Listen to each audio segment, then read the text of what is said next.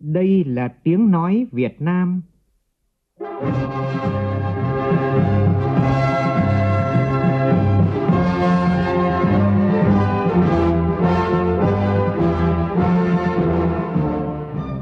là tiếng nói Việt Nam, phát thanh từ Hà Nội, thủ đô nước Cộng hòa xã hội chủ nghĩa Việt Nam.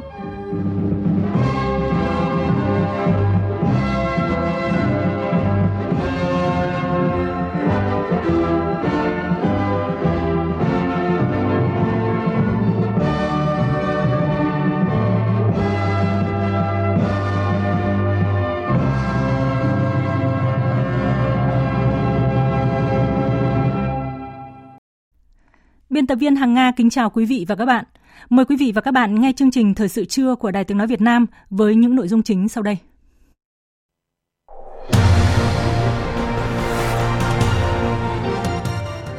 Làm việc với lãnh đạo các tỉnh, thành phố vùng đồng bằng sông Cửu Long về tình hình phát triển kinh tế xã hội, Thủ tướng Nguyễn Xuân Phúc cho biết nếu tỉnh nào giải ngân tốt, chính phủ sẽ bổ sung thêm vốn đầu tư công.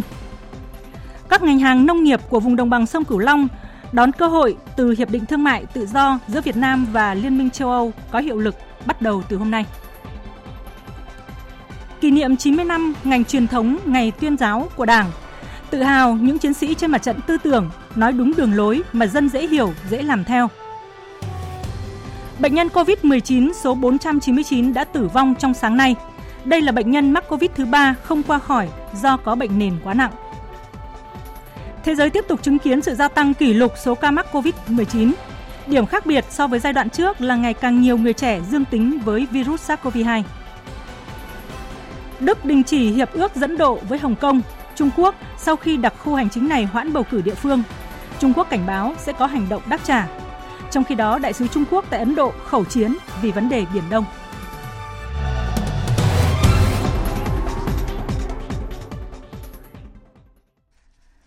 Bây giờ là nội dung chi tiết.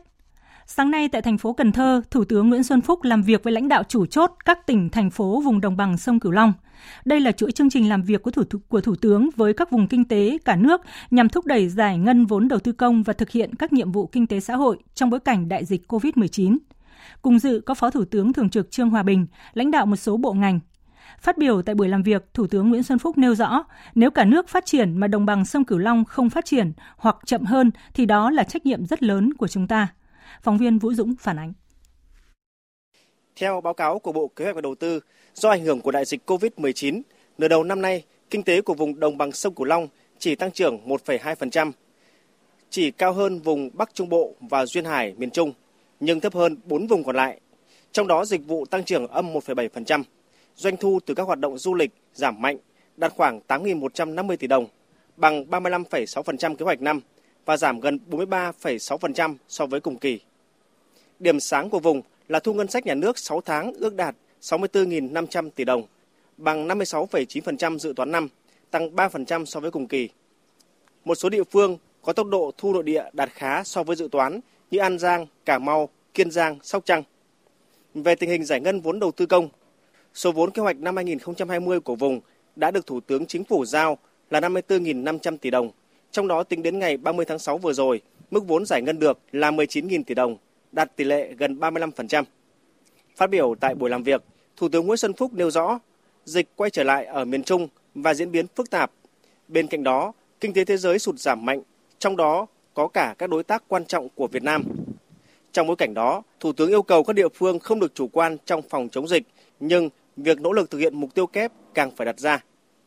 Cho biết, hôm nay mùng 1 tháng 8 cũng là ngày Hiệp định Thương mại Tự do Việt Nam-EU có hiệu lực. Trên 85% dòng thuế đã được xóa bỏ. Thủ tướng cho rằng đây chính là cơ hội tác động tốt đến đồng bằng sông Cửu Long, một trung tâm lương thực và trái cây của cả nước. Do đó, lãnh đạo các tỉnh trong vùng phải phân tích được mặt thuận, mặt trái để thúc đẩy phát triển các địa phương và vùng.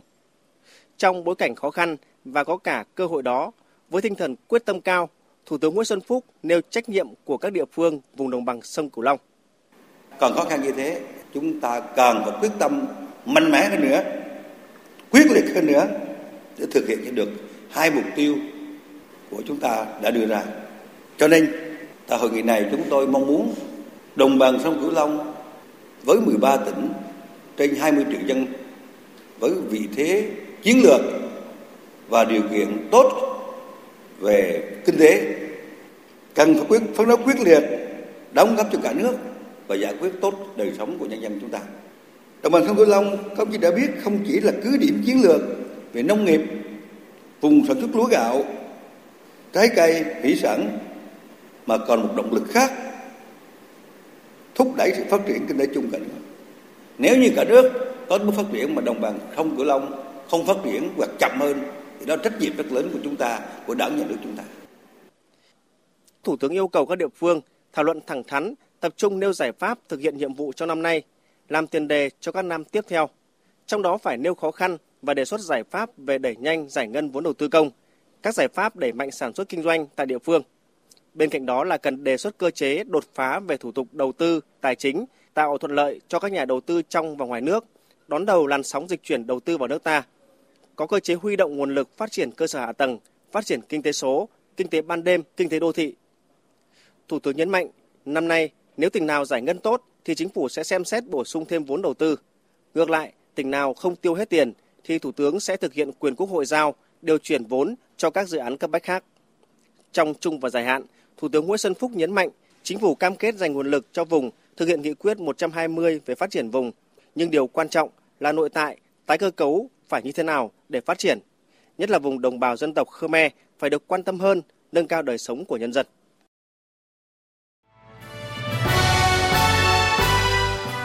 Tiến tới Đại hội Đảng toàn quốc lần thứ 13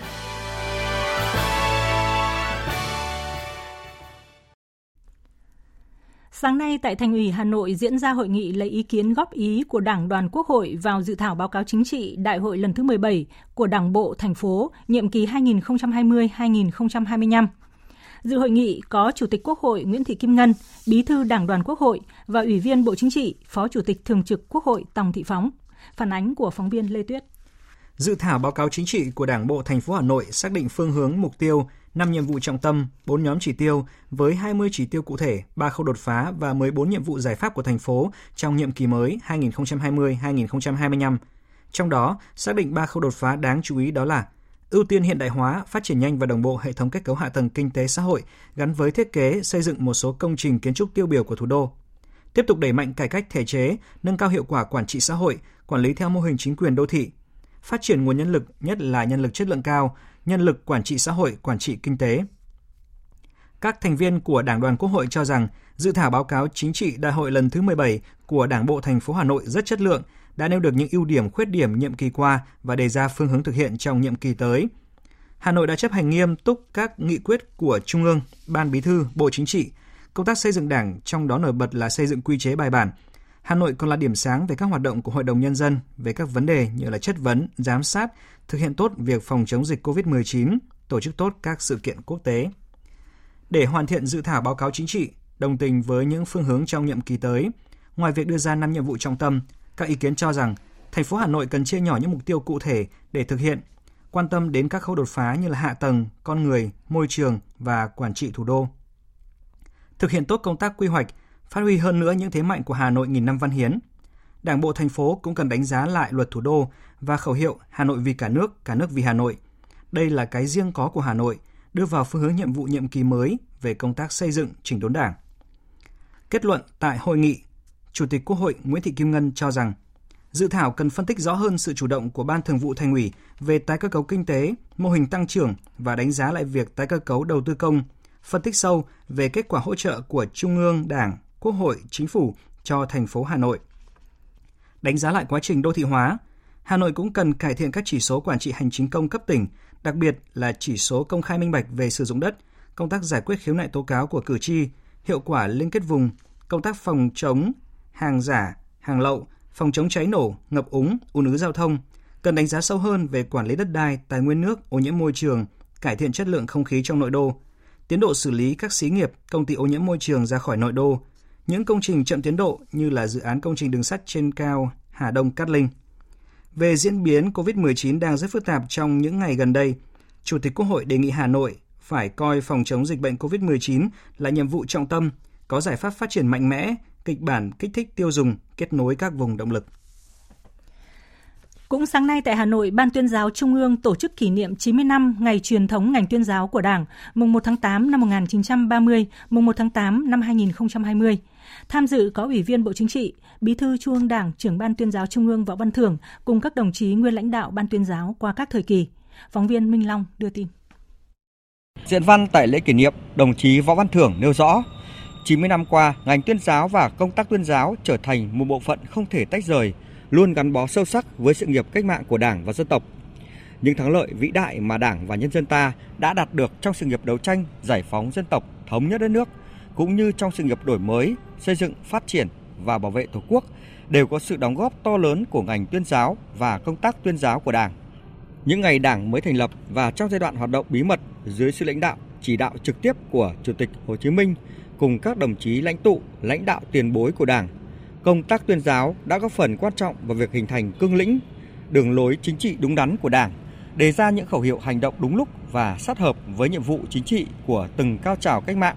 truyền bá sâu rộng chủ nghĩa Mark Lenin, tuyên truyền giác ngộ tập hợp giáo dục, rèn luyện tổ chức các tầng lớp nhân dân tin tưởng và đi theo tiếng gọi của Đảng, sẵn sàng chiến đấu hy sinh vì độc lập tự do dân tộc, làm nên thắng lợi của cách mạng tháng 8 năm 1945, khai sinh ra nước Việt Nam Dân Chủ Cộng Hòa, nay là nước Cộng hòa xã hội chủ nghĩa Việt Nam. Nhà nước công nông đầu tiên ở Đông Nam Á mở ra một kỷ nguyên mới cho dân tộc, kỷ nguyên độc lập tự do và chủ nghĩa xã hội. Tại lễ kỷ niệm, các đại biểu đã cùng ôn lại truyền thống lịch sử vẻ vang của ngành, qua đó bồi đắp thêm niềm tự hào về những đóng góp to lớn có ý nghĩa lịch sử của ngành tuyên giáo trong sự nghiệp cách mạng của Đảng, của dân tộc, củng cố và tăng cường niềm tin vào mục tiêu, lý tưởng, nền tảng tư tưởng của Đảng. Đây cũng là dịp để mỗi cán bộ, đảng viên, công chức viên chức, người lao động, ngành tuyên giáo ra sức phấn đấu, rèn luyện, nâng cao trình độ chuyên môn nghiệp vụ, trau dồi phẩm chất đạo đức cách mạng và bản lĩnh chính trị, biểu thị quyết tâm hoàn thành xuất sắc nhiệm vụ được giao, xứng đáng với niềm tin của Đảng, Nhà nước và nhân dân, góp phần thực hiện thắng lợi sự nghiệp đổi mới công nghiệp hóa, hiện đại hóa đất nước và hội nhập quốc tế vì mục tiêu dân giàu, nước mạnh, dân chủ, công bằng, văn minh. Thưa quý vị, thưa các bạn, năm 1930, ngay sau khi ra đời, Đảng Cộng sản Việt Nam đã thành lập Ban cổ động và tuyên truyền để giác ngộ nhân dân về chủ nghĩa Mark Lenin và đường lối cách mạng của Đảng. Chiến công đầu của ngành tuyên giáo là Ngày Quốc tế đỏ mùng 1 tháng 8 do Ban cổ động và tuyên truyền phát hành ngày mùng 1 tháng 8 năm 1930, góp phần lên án chiến tranh, kêu gọi các tầng lớp nhân dân vùng lên chống đế quốc, thổi bùng phong trào cách mạng lúc bấy giờ. Chính ý nghĩa quan trọng đó, năm 2000, ngày 1 tháng 8 hàng năm được chọn là ngày truyền thống ngành tư tưởng, văn hóa của Đảng và tới năm 2007 được chọn là ngày truyền thống công tác tuyên giáo của Đảng. Mời quý vị và các bạn cùng nghe bài viết 90 năm tự hào những chiến sĩ tư tưởng của phóng viên Mỹ Hà.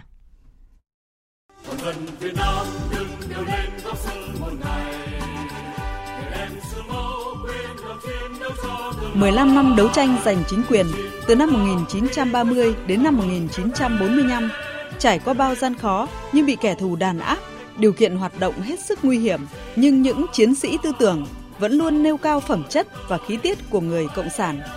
sẵn sàng hy sinh, sát cánh cùng phong trào cách mạng, sống trong lòng nhân dân để tổ chức quần chúng đấu tranh chống thực dân đế quốc. Cũng trong 15 năm ấy, từ phong trào Xô Viết Nghệ Tĩnh, mặt trận dân chủ giải phóng dân tộc tới thắng lợi vĩ đại của cuộc cách mạng tháng 8, vẫn là những chiến sĩ tư tưởng luôn dương cao ngọn cờ giải phóng dân tộc, nêu cao tinh thần yêu nước, không khuất phục trước kẻ thù. Đồng chí Hà Đăng, nguyên trưởng ban tư tưởng văn hóa Trung ương nhớ lại. Bác Hồ thì đứng về mặt lý luận mà cái kiểu sách vở thì bác không làm mà bác toàn nói những cái việc đấy đường cách mệnh cái tác phẩm sau này ra đấy là sửa đổi, đó làm việc. Thì đó tức là những cái tài liệu giảng dạy về tôi muốn rất là đúng. Nhưng mà nói rất giản dị, nói rất bình dân. Chủ nghĩa là cái gì rồi thì tại sao để cái chủ nghĩa này, chủ nghĩa khác nó làm sao? Thì nói đều là ngắn gọn cả, nói rất dễ hiểu. Chứ bác không nói nhiều. Hay là sau này có những cái tác phẩm mà rất nổi tiếng của bác về từng vấn đề, ví dụ như là ừ, giáo dục đảng thì có nói là đảng ta là đảng cầm quyền mỗi cán bộ đảng viên phải là thực sự thấm nhuần cái đạo đức cách mạng cần kiệm liêm chính chỉ cần vô tư phải làm vừa là người lãnh đạo vừa là người đại tớ thật trung thành của nhân dân. Nói cái chiều đó như vậy nói rất dễ hiểu.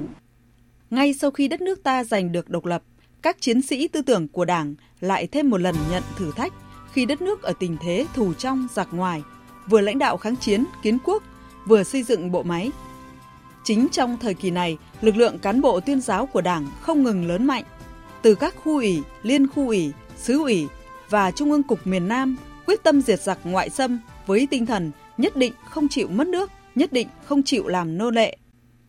Sau khi nước nhà thống nhất, cả nước tập trung khắc phục hậu quả chiến tranh, phát triển kinh tế. Vẫn là những chiến sĩ tuyên giáo cùng Đảng và nhân dân đi qua khủng hoảng kinh tế xã hội và tiến hành công cuộc đổi mới từ năm 1986. Ông Hà Đăng, nguyên trưởng ban tư tưởng văn hóa Trung ương cho biết, nhiệm vụ của cán bộ tuyên giáo thời ấy là phải làm sao nói để cho dân hiểu về sự cần thiết phải đổi mới. Hơn 30 năm thực hiện công cuộc đổi mới kinh tế đất nước, các chiến sĩ trên mặt trận tư tưởng hôm nay vẫn luôn ghi khắc bài học của bác về mối quan hệ mật thiết giữa Đảng và nhân dân. Theo bác, tư tưởng nhà nước của nhân dân, do nhân dân, vì nhân dân phải được quán triệt trong toàn bộ sự nghiệp xây dựng đất nước. Từ nghị quyết Trung ương 4 về công tác xây dựng chỉnh đốn Đảng,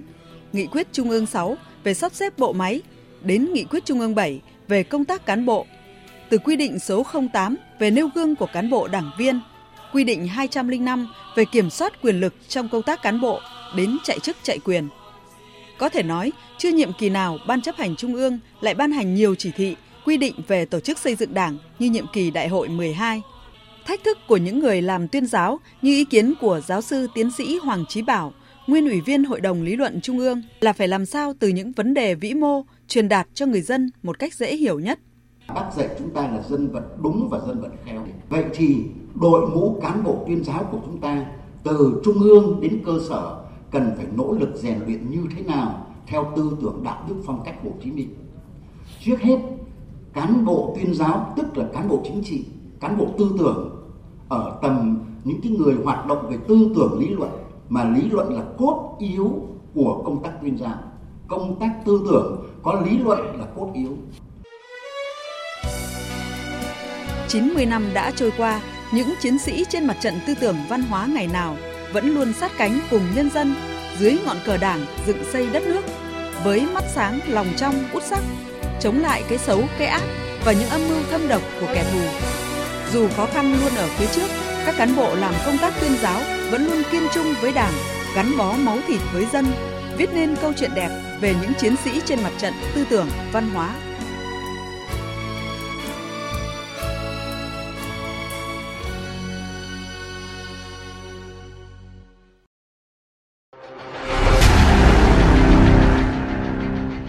Đẩy lùi Covid-19, bảo vệ mình là bảo vệ cộng đồng.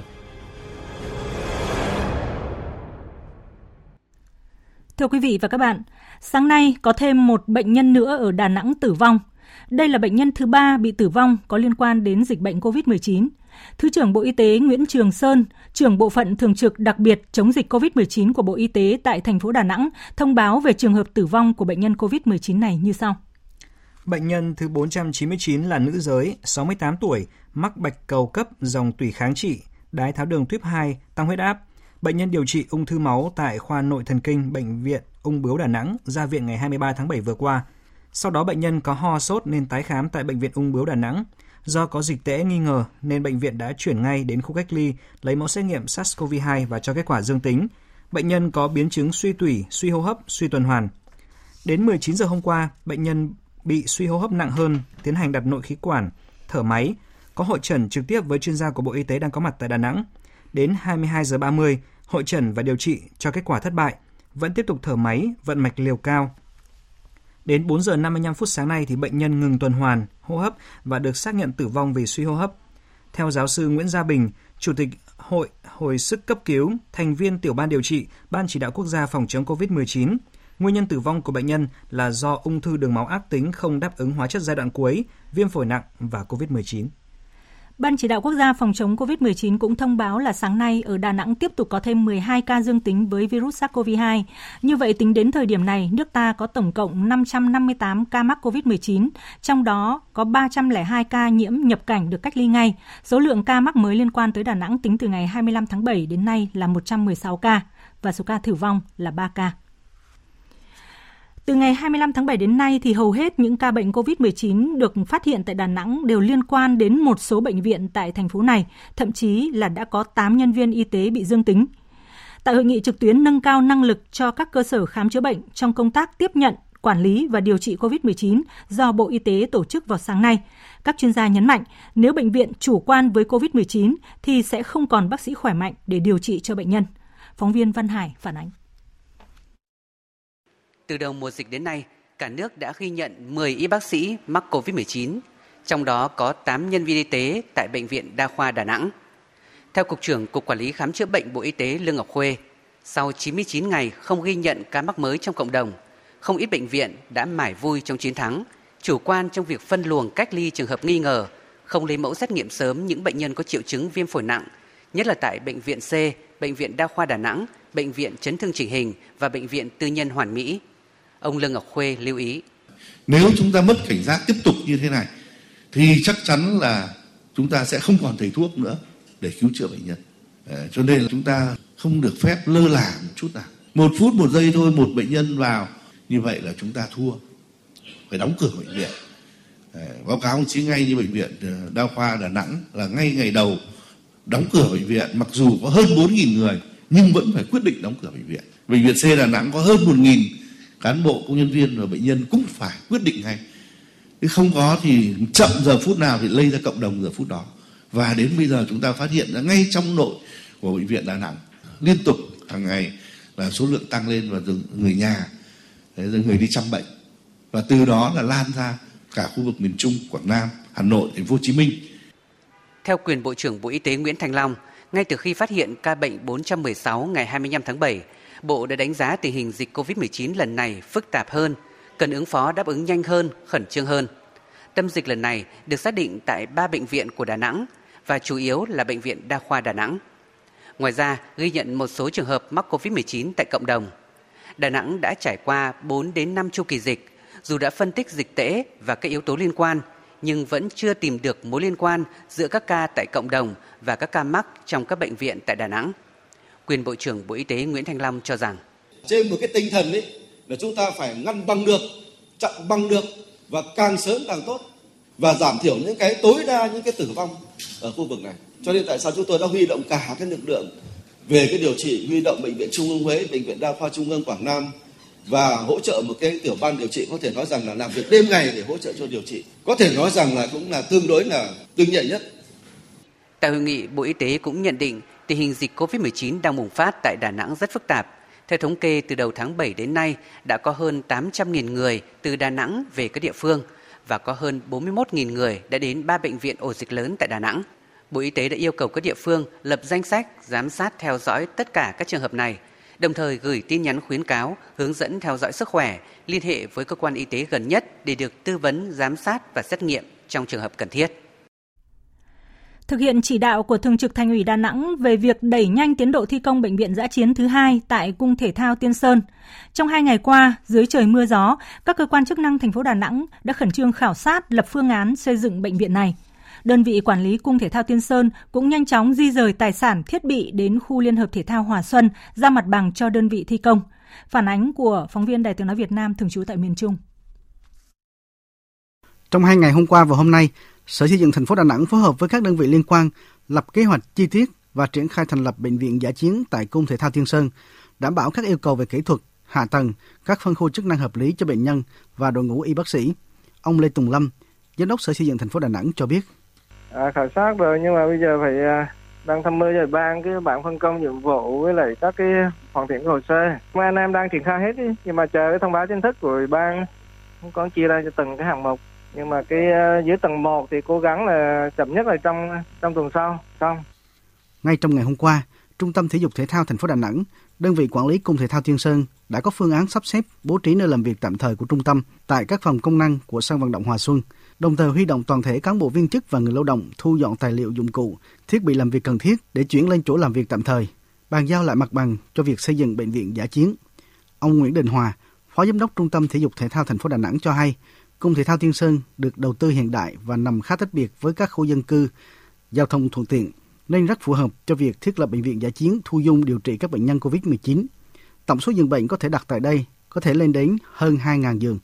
Theo Nguyễn Đình Hòa, mặt bằng tầng 1 sân thi đấu có thể bố trí 240 giường, còn cả tầng 2, tầng 3 nữa sẽ bố trí từ 600 đến 680 giường bệnh. Sảnh đón tầng trệt và tầng 2 rất rộng, thuận tiện bố trí cùng lúc nhiều phương tiện y tế.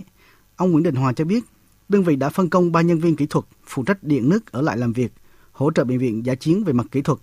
Họ đã sẵn sàng nhận nhiệm vụ mới. Ông Nguyễn Đình Hòa, Phó Giám đốc Trung tâm Thể dục Thể thao thành phố Đà Nẵng cho biết chuẩn bị sẵn sàng hết trơn rồi mặt bằng đầy đủ ờ, cho ờ, họ, họ chỉ cần vô thi công nữa thôi bỏ giường bệnh về bỏ ờ, tường để mà cách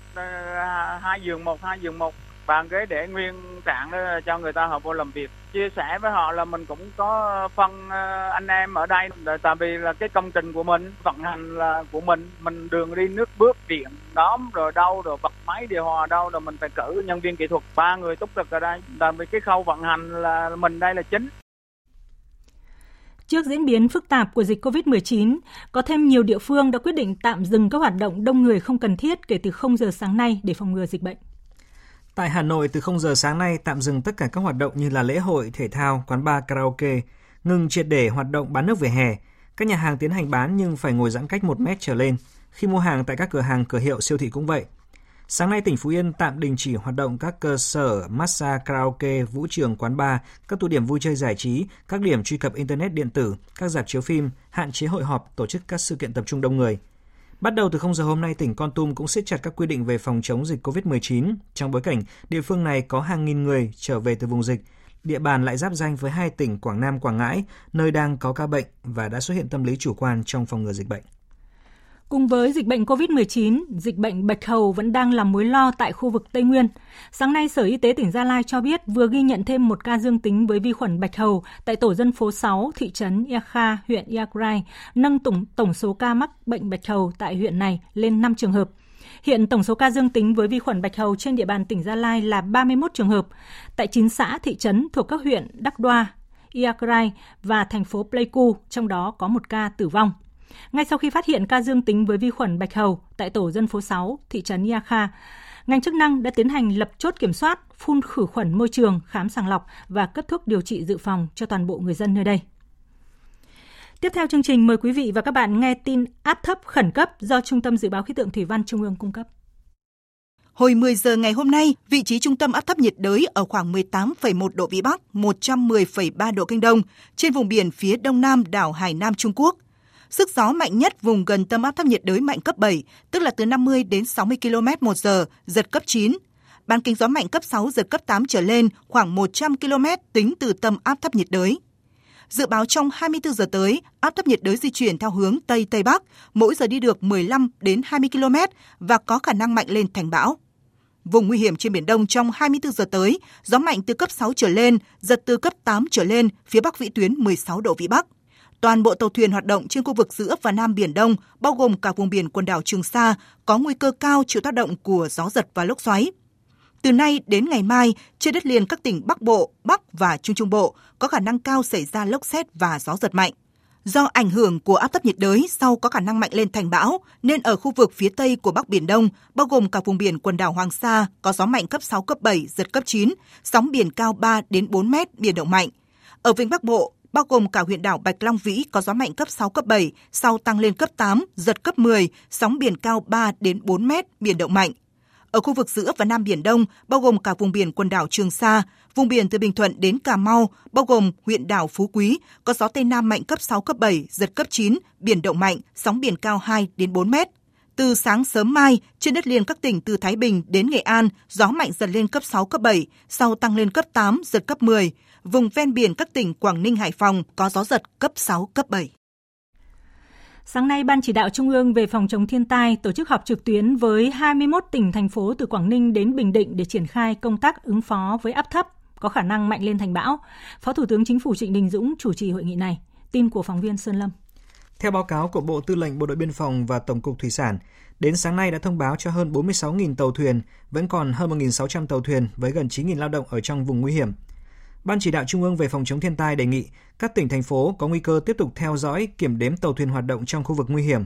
hướng dẫn tàu thuyền neo đậu an toàn, ra soát khu vực nuôi trồng thủy sản ven biển, tùy theo diễn biến áp thấp nhiệt đới chủ động cấm biển, kiểm tra công tác đảm bảo an toàn đối với các khu vực hầm lò, khu vực khai thác, bãi xả thải, đặc biệt là các khu vực có dân cư. Đề phòng mưa lũ gây sập hầm hoặc là sạt lở đất như đã xảy ra tại Hạ Long, Quảng Ninh, Đại Từ Thái Nguyên, Văn Bản, Lào Cai. Các tỉnh cũng khẩn trương kiểm tra các trọng điểm đê điều sung yếu, các hồ đập bị hư hỏng xuống cấp đang thi công, bố trí lực lượng sẵn sàng xử lý sự cố ngay từ giờ đầu, không để xảy ra sự cố bất ngờ hoặc là vỡ đập như tại hồ Đầm Thìn Phú Thọ vừa qua. Ra soát kiểm tra phương án vận hành đảm bảo an toàn công trình hạ du, tránh để lặp lại tình huống xả lũ bất ngờ gây thiệt hại cho hạ du. Phát biểu chỉ đạo, Phó Thủ tướng Trịnh Đình Dũng yêu cầu các địa phương không được chủ quan, cần chủ động ứng phó để giảm thiểu thấp nhất thiệt hại về người và tài sản của người dân và nhà nước trước dự báo mưa lớn diện rộng. Phó Thủ tướng Trịnh Đình Dũng đề nghị. Tôi đề nghị các bộ ngành có liên quan và đặc biệt là vai trò của các địa phương tập trung triển khai các biện pháp ứng phó mà với phương châm là bốn tại chỗ. Trước hết là đảm bảo an toàn trên biển, hướng dẫn để đưa những cái tàu thuyền vào khu vực an toàn và neo đậu một cách an toàn nhất. Là yêu cầu bảo vệ các lồng bè nuôi biển, nhưng đồng thời là bảo vệ tính mạng con người. Chúng ta phải đảm bảo an toàn, thứ nhất là đối với vùng khu vực ven biển, đồng bằng, đô thị, những nơi mà bão có thể đổ bộ vào trực tiếp. Cho nên yêu cầu trước hết là phải sơ tán dân ra khỏi những khu vực nguy hiểm, những khu vực ngập lũ nhiều, nhà ở không an toàn thì đều phải sơ tán hết. Đảm bảo an toàn cho khách du lịch và bảo vệ các công trình sản xuất ở đây là các khu công nghiệp, khu kinh tế, các công trình hầm, lò, vân vân. Phóng viên Trấn Long thường trú tại khu vực Tây Bắc đưa tin, từ đêm 30 tháng 7 cho đến dạng sáng nay, tại huyện Mộc Châu, tỉnh Sơn La lại tiếp tục xảy ra 4 trận động đất với cường độ khác nhau. 4 trận động đất xảy ra tại Mộc Châu lần lượt trận đầu tiên vào lúc 3 giờ 46 phút ngày 30 tháng 7 với cường độ là 2,7 độ Richter, độ sâu chấn tiêu khoảng 13,6 km.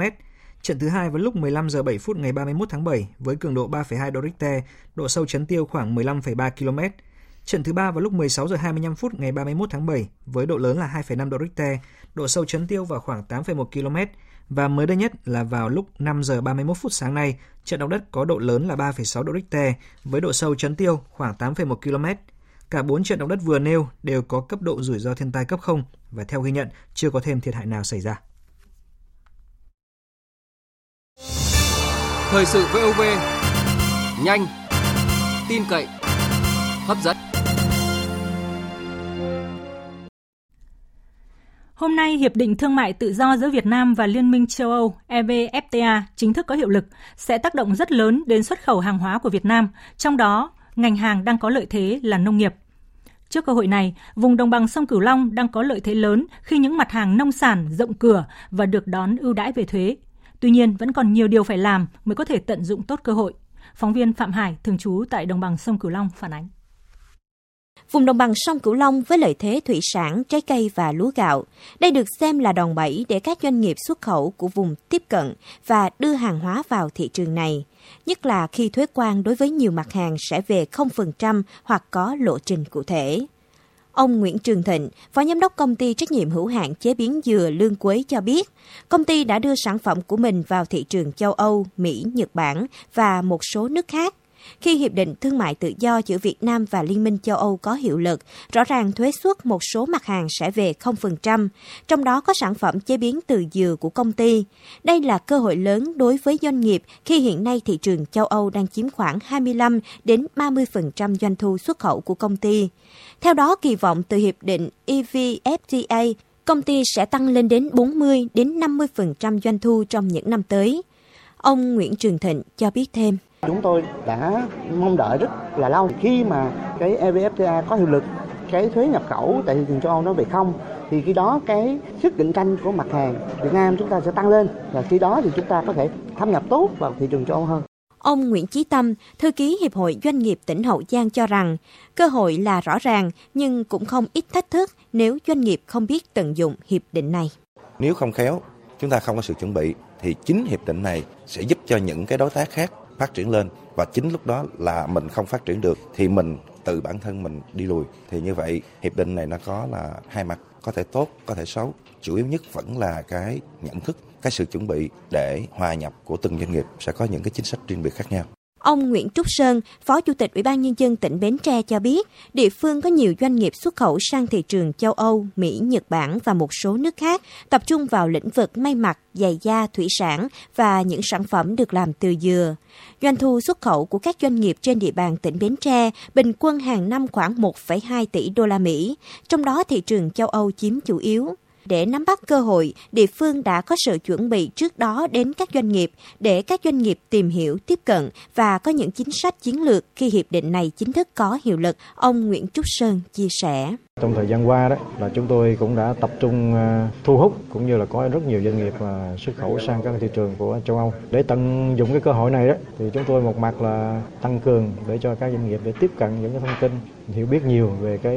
hiệp định này. À, cái thứ hai nữa chúng cải cách hành chính à, thực hiện các cái dịch vụ à, công trực tuyến giảm thiểu cái thời gian cũng như là các cái vấn đề liên quan đến hành chính để doanh nghiệp có một cái sự tiếp cận thị trường nó tốt nhất. Khi hiệp định EVFTA chính thức có hiệu lực, các mặt hàng nông thủy sản của vùng đồng bằng sông Cửu Long có lợi thế lớn khi đưa hàng hóa vào thị trường rộng lớn này. Tuy nhiên, để tận dụng cơ hội từ EVFTA, trước hết doanh nghiệp phải chuẩn hóa chất lượng sản phẩm xuất khẩu, đáp ứng các tiêu chuẩn vệ sinh an toàn thực phẩm và yêu cầu về đảm bảo truy xuất nguồn gốc, tạo ra những sản phẩm chất lượng đáp ứng yêu cầu từ hiệp định EVFTA.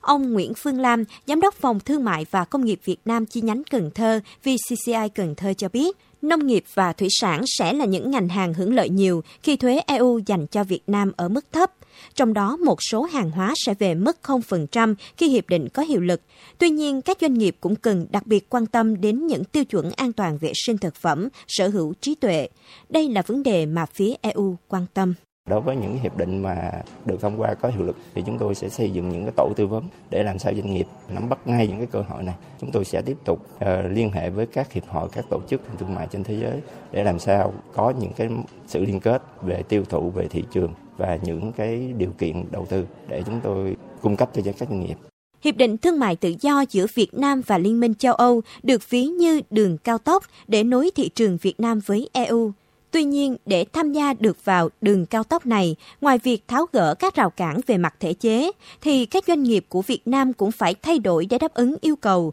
cam kết từ hiệp định và luật lệ quốc tế.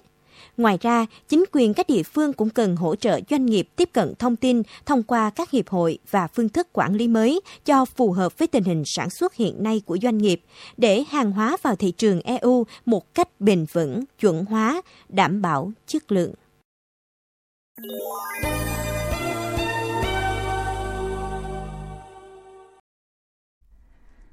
Quý vị và các bạn đang nghe chương trình Thời sự trưa của Đài Tiếng Nói Việt Nam. Chuyển sang phần tin quốc tế, Đức vừa thông báo đình chỉ hiệp ước dẫn độ với Hồng Kông sau khi đặc khu hành chính này hoãn bầu cử địa phương một năm. Trung Quốc lập tức cảnh báo sẽ đáp trả. Tin của phóng viên Đài Tiếng Nói Việt Nam thường trú tại Bắc Kinh. Hôm qua, Ngoại trưởng Đức Mas thông báo đình chỉ hiệp ước dẫn độ với Hồng Kông sau khi trưởng đặc khu này tuyên bố hoãn bầu cử Hội đồng lập pháp một năm do dịch COVID-19 tái bùng phát nghiêm trọng trong cộng đồng.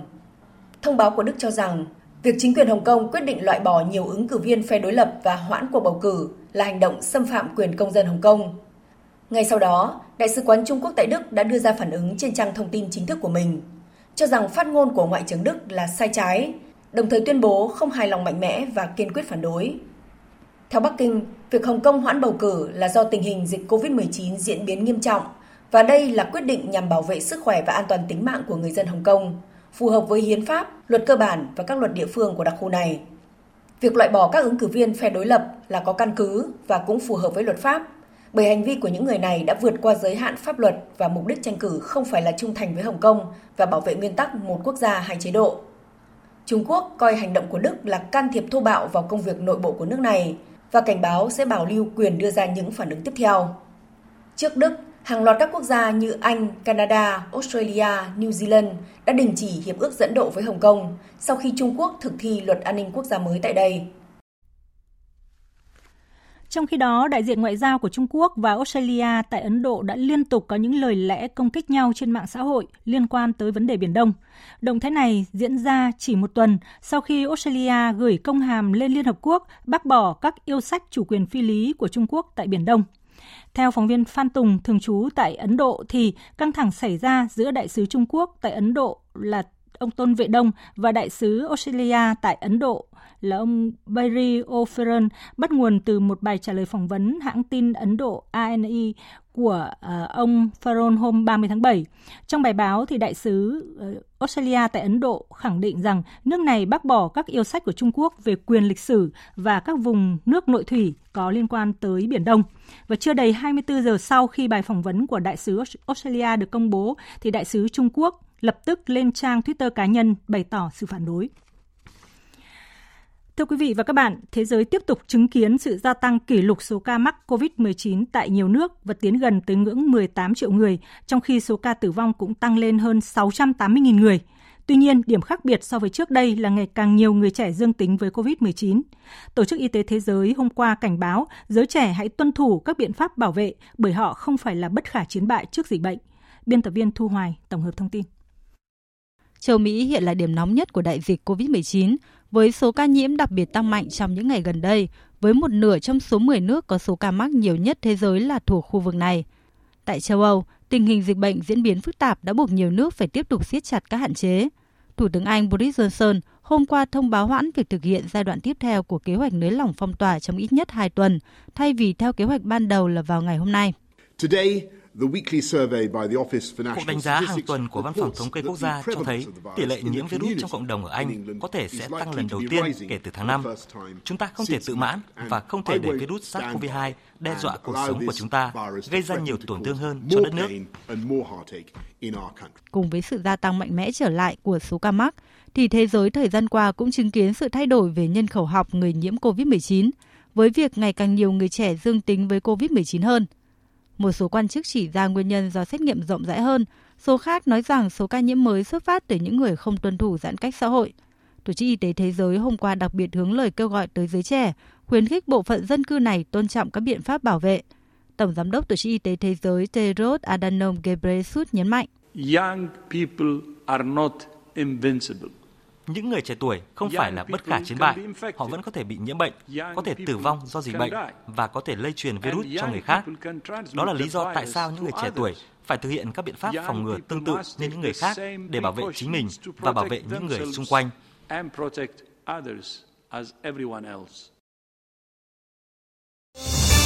Thời sự VOV,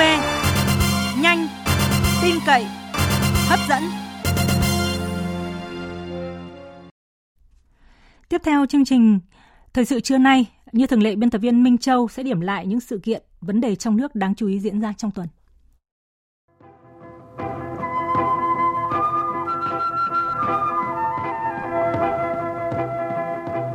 Thưa quý vị và các bạn, chuỗi 100 ngày bất bại của Việt Nam đã bị phá vỡ. Vậy là cả bộ máy nhà nước và người dân lại tiếp tục cuộc chiến mới chống dịch COVID-19 Kể từ khi phát hiện ca bệnh đầu tiên trong cộng đồng vào ngày 25 tháng 7 tại Đà Nẵng, đến nay dịch đã lan ra 6 tỉnh thành phố với hơn 100 ca mắc và đã có các ca tử vong. Đáng chú ý là sau một tuần vẫn chưa tìm ra trường hợp F0 khiến cho nhiều người lo lắng. Tuy nhiên, đây không phải là lần đầu tiên Việt Nam mất dấu F0. Trước đó, chúng ta đã gặp những trường hợp tương tự tại bệnh viện Bạch Mai Hà Nội và quán bar Buddha ở thành phố Hồ Chí Minh – chúng ta cũng đã phải đối phó với những trường hợp phức tạp và khó khăn như bệnh nhân số 17 từ châu Âu về, rồi ổ dịch ở Sơn Lôi Vĩnh Phúc và nữ bệnh nhân ở Bình Thuận. Ngay cả khi ca bệnh ở Đà Nẵng được phát hiện, cả bộ máy từ địa phương đến trung ương đều kích hoạt cơ chế phòng dịch tức thì. Không ai mong muốn dịch bùng phát trở lại. Thế nhưng, khi tình hình dịch bệnh trên thế giới vẫn còn diễn biến phức tạp, chưa có vaccine ngừa virus, thì không ai có thể khẳng định Việt Nam có thể diệt sạch COVID-19. Thưa quý vị và các bạn, trong đợt dịch lần này, người đứng đầu chính phủ, Thủ tướng Nguyễn Xuân Phúc và các cơ quan chức năng một lần nữa khẳng định rõ quyết tâm dập dịch, chấp nhận hy sinh về kinh tế dù cả nước mới gượng dậy trong một thời gian ngắn. Lần đầu tiên trong lịch sử 200 năm, một triệu dân ở thành phố Đà Nẵng, trong đó có 4 bệnh viện lớn với hơn 5.000 y bác sĩ, bệnh nhân và người nhà đã bị cách ly hoàn toàn với bên ngoài. Tiếp sau đó là thành phố Hội An và năm huyện thị xã của tỉnh Quảng Nam – những khó khăn trước mắt đã được nhìn nhận. Thời gian rất gấp rút bởi mỗi ngày, mỗi giờ chưa kiểm soát được các ca lây nhiễm là một ngày, một giờ dịch bệnh có nguy cơ lây lan rộng hơn. Hơn lúc nào hết, sự khẩn trương, quyết liệt cần được mỗi ngành, mỗi cấp, mỗi địa phương và mỗi cá nhân quán triệt và triển khai. Song song với công tác phòng và điều trị bệnh, các lực lượng chức năng và quần chúng nhân dân cần đấu tranh có hiệu quả hơn nữa với những hoạt động nhập cảnh trái phép và người từ vùng dịch trở về không tự giác cách ly nhằm đảm bảo không để lọt và lây lan các ca bệnh. Điều quan trọng nhất là mỗi cá nhân, mỗi tập thể phải thật sự là một chiến sĩ sát cánh bên nhau, xây nên thành lũy vững chắc chống dịch COVID-19. Đồng tâm đấu tranh và chiến thắng dịch bệnh cũng là để gìn giữ sự bình yên trong mỗi mái nhà cho người thân và cả đất nước. Thưa quý vị, cuộc sống của các bác sĩ và người dân trong vùng dịch Covid ở Đà Nẵng thu hút cảm xúc và sự quan tâm rất lớn của cả nước. Từ những dòng nhật ký sao xuyến nhưng đầy tinh thần quyết thắng của những bác sĩ gửi ra từ chiến trường bệnh viện cho đến những núi quà hàng hóa nhu yếu phẩm của người dân chi viện cho đội ngũ nơi tuyến đầu. Những khẩu hiệu như là Đà Nẵng bình tĩnh, bản lĩnh đẩy lùi Covid-19, cùng Đà Nẵng chung sức chống Covid-19 đã cho thấy tinh thần cả nước vì Đà Nẵng. Ngay trong tuần, lần đầu tiên, Bộ Y tế thành lập Bộ Chỉ huy Tiền phương tại Đà Nẵng với sự tham gia của các chuyên gia y tế hàng đầu của cả nước. Các mũi chi viện, các cánh quân, các phương án được thiết lập với quyết tâm lấy lại thế chủ động, tiến tới đẩy lùi COVID-19. Khó là việc rõ rồi, nhưng cùng nhau vượt qua ra sao mới là quan trọng.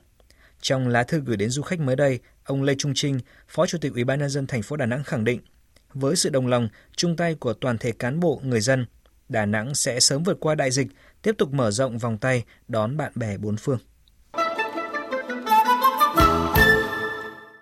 Thưa quý vị và các bạn, một dấu mốc quan trọng của hợp tác kinh tế quốc tế đó là từ hôm nay, ngày 1 tháng 8, Hiệp định Thương mại Tự do giữa Việt Nam, EU, EVFTA chính thức có hiệu lực. Thông cáo báo chí của Ủy ban châu Âu vừa đưa ra khẳng định EVFTA là hiệp định thương mại toàn diện nhất mà châu Âu đã ký với một nước đang phát triển, không chỉ mở ra nhiều cơ hội cho ngành hàng có thế mạnh của Việt Nam xuất khẩu sang thị trường EU. Hiệp định còn là đòn bẩy thúc đẩy tái cơ cấu nông nghiệp, nâng cao năng lực sản xuất và giá trị gia tăng của sản phẩm nông nghiệp Việt Nam. Cơ hội là rất lớn, nhưng có tận dụng được hay không thì phụ thuộc rất nhiều vào nỗ lực đổi mới của từng doanh nghiệp và các bộ ngành cũng như cấp chính phủ.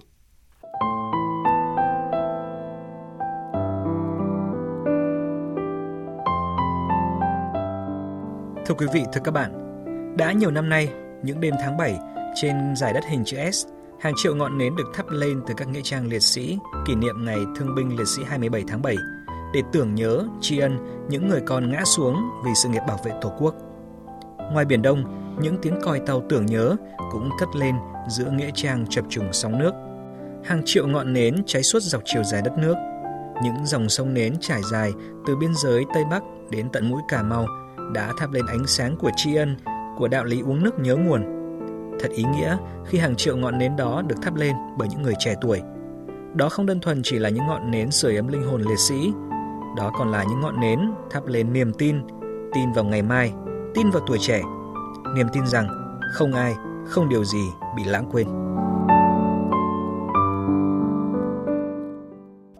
Trong tuần, chuyến xe chở cựu học sinh trường Trung học phổ thông Đồng Hới, tỉnh Quảng Bình đang trên hành trình hội ngộ nhân kỷ niệm 30 năm ngày ra trường đã trở thành ngày chia ly khi chiếc xe gặp tai nạn khiến 15 người tử vong. Ngay trong tuần, cơ quan cảnh sát điều tra công an tỉnh Quảng Bình đã ra quyết định khởi tố vụ án hình sự đối với vụ tai nạn giao thông đặc biệt nghiêm trọng này. Có nhiều nghi vấn về việc tài xế chưa có bằng lái đủ tiêu chuẩn để điều khiển xe. Những nghi vấn rồi sẽ được cơ quan chức năng làm rõ. Thế nhưng, việc liên tiếp xảy ra các vụ tai nạn giao thông đặc biệt nghiêm trọng khiến nhiều người đặt câu hỏi. Phải chăng ở một số địa phương, công tác đảm bảo trật tự an toàn giao thông đang bị buông lỏng?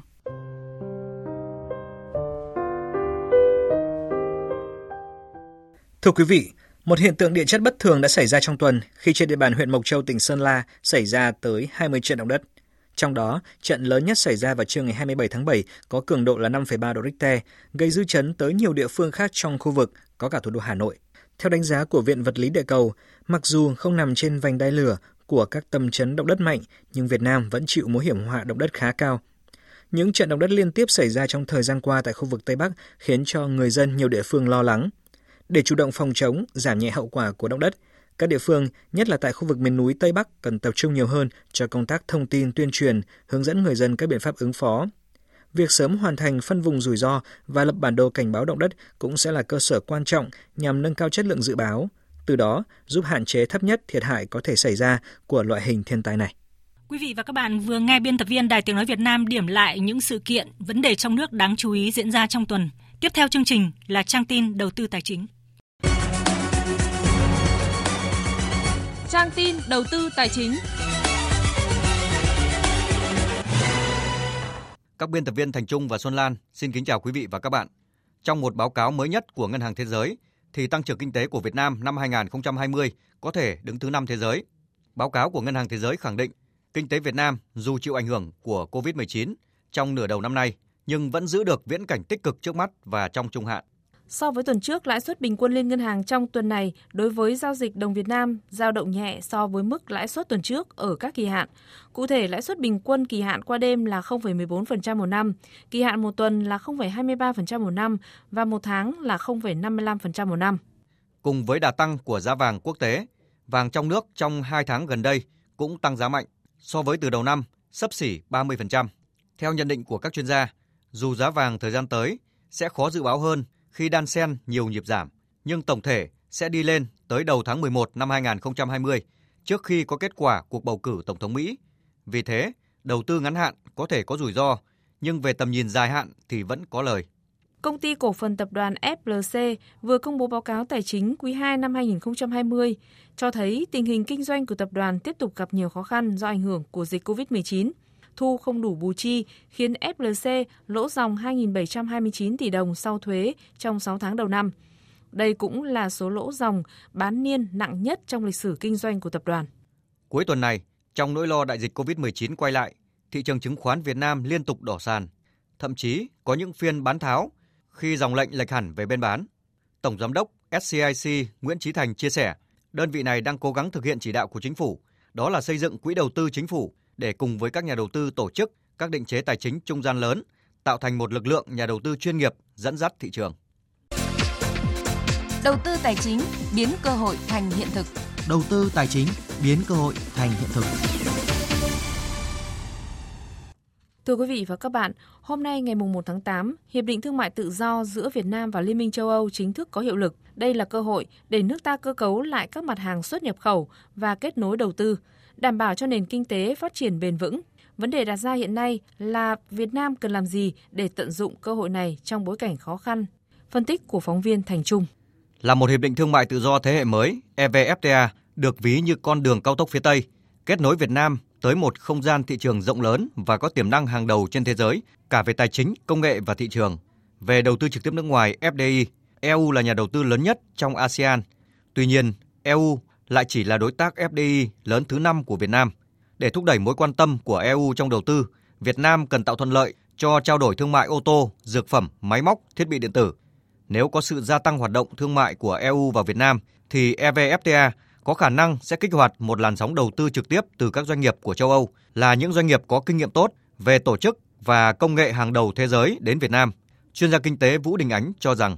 và trong các cái quy định của Việt Nam ấy thì cái trọng tâm thu hút đầu tư cũng chính là đầu tư để xuất khẩu. Đấy, nên là cái việc mà mở cửa về mặt thương mại đấy thì chắc chắn là sẽ kéo theo cái thu hút đầu tư và không chỉ là đầu tư vào cái khâu cuối cùng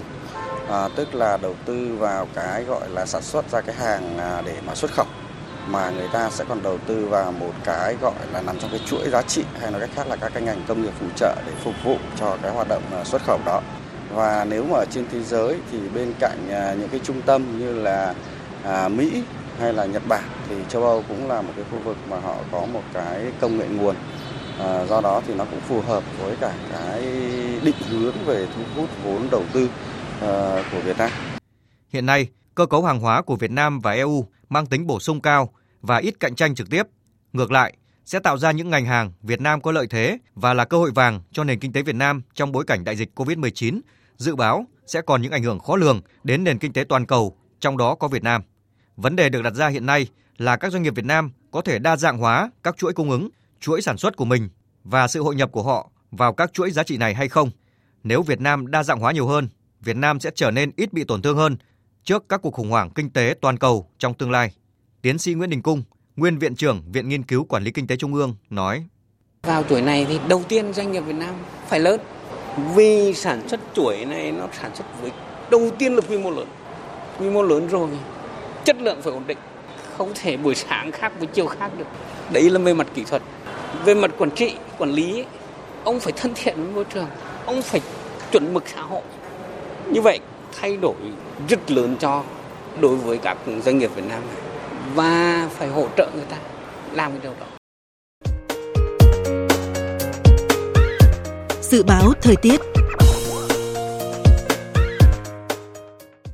Phía Tây Bắc Bộ ngày có mưa rào và rông vài nơi, chiều tối và đêm có mưa rào và rông rải rác, cục bộ có mưa to đến rất to gió nhẹ, nhiệt độ từ 23 đến 33 độ. Phía Đông Bắc Bộ có mưa rào và rông rải rác, cục bộ có mưa vừa mưa to, Tối và đêm có mưa vừa mưa to, có nơi mưa rất to và rông, gió đông bắc đến bắc cấp 2, cấp 3, vùng ven biển từ gần sáng mai, gió mạnh dần lên cấp 4, cấp 5, sau tăng lên cấp 6, giật cấp 7, nhiệt độ từ 24 đến 33 độ. Các tỉnh từ Thanh Hóa đến Thừa Thiên Huế có mưa to đến rất to và rông, phía Bắc gió Bắc đến Tây Bắc cấp 2, cấp 3, vùng ven biển từ gần sáng mai gió mạnh dần lên cấp 4, cấp 5, sau tăng lên cấp 6, giật cấp 7, phía Nam gió Tây đến Tây Nam cấp 3, nhiệt độ từ 24 đến 31 độ.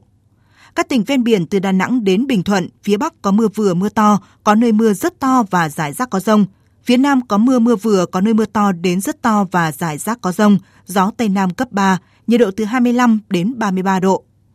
Tây Nguyên có mưa vừa mưa to, có nơi mưa rất to và rải rác có rông, gió Tây Nam cấp 3, nhiệt độ từ 20 đến 28 độ. Nam Bộ có mưa vừa mưa to, có nơi mưa rất to và rải rác có rông, gió Tây Nam cấp 2, cấp 3, nhiệt độ từ 24 đến 30 độ. Khu vực Hà Nội có lúc có mưa rào và rông, từ tối và đêm có mưa vừa mưa to, có nơi mưa rất to, gió Đông Bắc đến Bắc cấp 2, cấp 3, nhiệt độ từ 25 đến 32 độ. Dự báo thời tiết biển, Bắc và Nam Vịnh Bắc Bộ có mưa rào và rông, sau có mưa bão, tầm nhìn xa từ 4 đến 10 km, giảm xuống 2 đến 4 km trong mưa bão, gió cấp 6, cấp 7, sau tăng lên cấp 8, giật cấp 10, biển động rất mạnh. Vùng biển từ Quảng Trị đến Quảng Ngãi, Bình Định đến Ninh Thuận, Bình Thuận đến Cà Mau có mưa rào và rông. Trong cơn rông có khả năng xảy ra lốc xoáy. Tầm nhìn xa từ 4 đến 10 km, gió Tây đến Tây Nam mạnh cấp 6, giật cấp 8, cấp 9, biển động mạnh. Vùng biển từ Cà Mau đến Kiên Giang có mưa rào và rải rác có rông. Trong cơn rông có khả năng xảy ra lốc xoáy. Tầm nhìn xa từ 4 đến 10 km, gió Tây Nam cấp 5. Khu vực Bắc Biển Đông có mưa rào và rông. Trong cơn rông có khả năng xảy ra lốc xoáy. Tầm nhìn xa từ 4 đến 10 km, giảm xuống 2 đến 4 km trong mưa bão. Phía Bắc gió Đông Nam, phía Nam gió Tây Nam đến Nam mạnh cấp 6, cấp 7, giật cấp 9, biển động rất mạnh. Khu vực giữa và Nam Biển Đông, khu vực quần đảo Hoàng Sa thuộc thành phố Đà Nẵng và khu vực quần đảo Trường Sa thuộc tỉnh Khánh Hòa có mưa rào và rông. Trong cơn rông có khả năng xảy ra lốc xoáy. Tầm nhìn xa từ 4 đến 10 km, gió Tây Nam cấp 6, cấp 7, giật cấp 9, biển động rất mạnh. Vịnh Thái Lan có mưa rào và rông rải rác. Trong cơn rông có khả năng xảy ra lốc xoáy và gió giật mạnh. Tầm nhìn xa trên 10 km, giảm xuống 4 đến 10 km trong mưa. Gió Tây đến Tây Nam cấp 5. Tới đây chúng tôi xin kết thúc chương trình Thời sự trưa của Đài Tiếng Nói Việt Nam. Chương trình do các biên tập viên Hằng Nga, Minh Châu, Hoàng Ân thực hiện. Với sự tham gia của kỹ thuật viên Nguyễn Mến, chịu trách nhiệm nội dung Lê Hằng. Xin kính chào và hẹn gặp lại quý vị.